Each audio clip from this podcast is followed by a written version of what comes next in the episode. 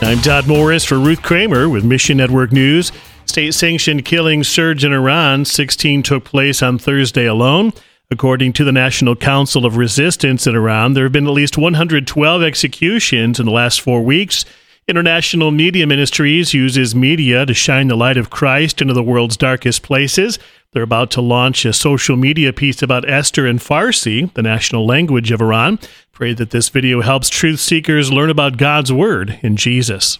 A recent training event in the United States equipped veterans to serve in the local church. The Warriors Set Free, a division of Set Free Ministries, helps veterans build their faith, heal from the past, and win life's battles. 16 veterans came together from different service branches for the first weekend event at Warriors Set Free, Georgia. While fellowship is a good thing, the goal of these retreats is to equip believers to serve. Mission Network News is a service of One Way Ministries.